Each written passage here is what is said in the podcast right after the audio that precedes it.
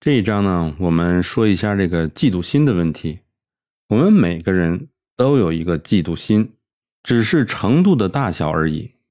巴菲特曾经说过一句话：“你到底是想成为别人眼中最差，但是在自己心里最好的人，还是想成为世人眼里最好，但是在自己心里比较差的人？”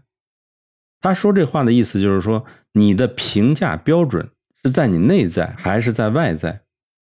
虽然这个嫉妒呢是很难克服的一种情绪，但是你无论如何要学会克服嫉妒，因为嫉妒是一种非常有害的情绪。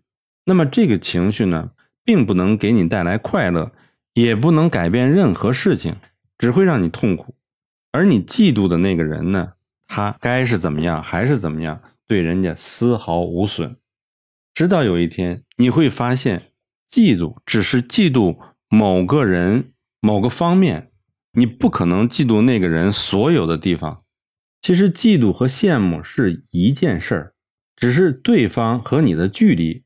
比如说，离你比较近，跟你水平差不多人，你会产生嫉妒；那个人身份和地位离你很遥远，你就会产生羡慕。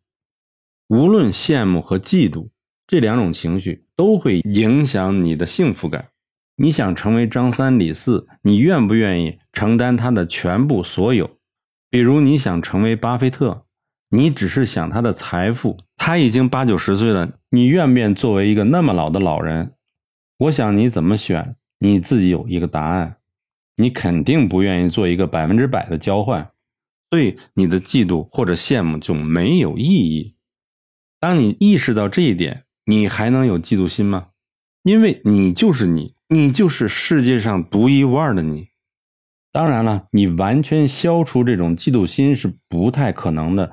但是听到了我的讲解，你就有了努力的方向。比如，当我产生嫉妒心的时候，我把这种嫉妒化为努力工作超出他的一个动力，就有点像那个跑步比赛，他跑在我前面，我要追上他。而且我在抄他的过程中，我产生了一种幸福感，也就是说，把这个负面的情绪完全转化为我上进、我我自己的正能量，来发挥我个人才干的最大的动力。听好了吗？我这个也叫阿 Q 精神。